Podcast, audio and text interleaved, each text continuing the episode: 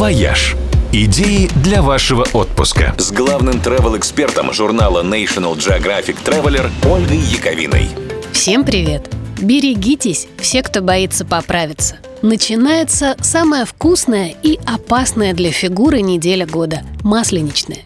Впереди 7 дней веселого обжиралова, и не только в России, кстати. Правда, именно блины готовят не везде – в Греции последнюю неделю перед постом, которая называется апокриатика, отъедаются, например, не тестом, а мясом. В Германии масленица зовется фашинг, и в это время немцы едят, ну, конечно, свои любимые колбаски. А чехи и поляки на свой мясопуст вместо блинов готовят сладкие пончики.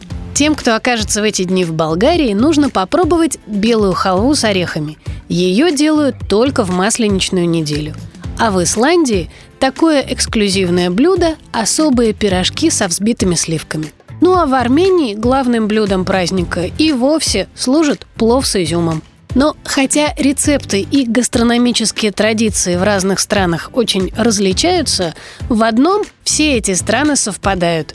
У всех проводы зимы проходят по сценарию того самого анекдота, где на похоронах тещи порвали два баяна. Карнавалы, маскарады, смешные традиции встречаются повсеместно. В Словении, например, по улицам бегают ряженые в масках и лохматых костюмах и бренчат огромными колокольчиками. В Польше на Масленицу холостых парней таскают за вихры.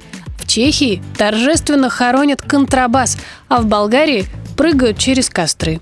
Ну а что творят в это время добропорядочные немцы, вообще не поверите, пока своими глазами не увидите. В общем, что ни говори, а Масленица – один из лучших сезонов для веселых путешествий по Европе.